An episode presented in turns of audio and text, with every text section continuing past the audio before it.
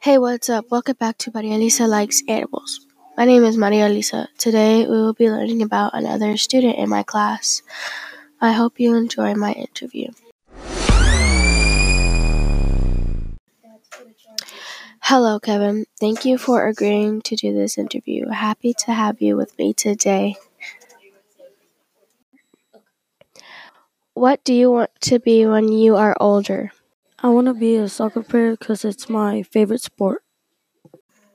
What is an important goal in your future? Why is that your goal? My goal is to be a famous soccer player.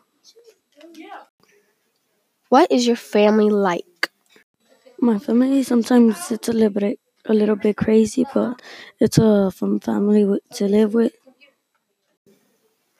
What is more important to you, sports or school?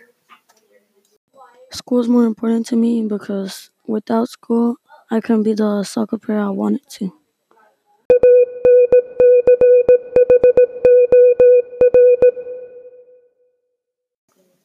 A big thanks to Kevin for talking to me today and allowing us to get to know him better.